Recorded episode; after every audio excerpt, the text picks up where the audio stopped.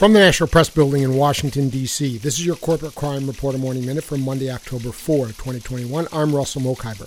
Senator Elizabeth Warren last week called on the Securities and Exchange Commission to investigate ethically questionable transactions made by top Federal Reserve officials and determine if they may have violated insider trading rules. A new report revealed that Federal Reserve Vice Chair Richard Clarida traded between $1 million and $5 million out of a bond fund into stock funds one day before Chair Jerome Powell issued a statement flagging possible policy action as the pandemic worsened.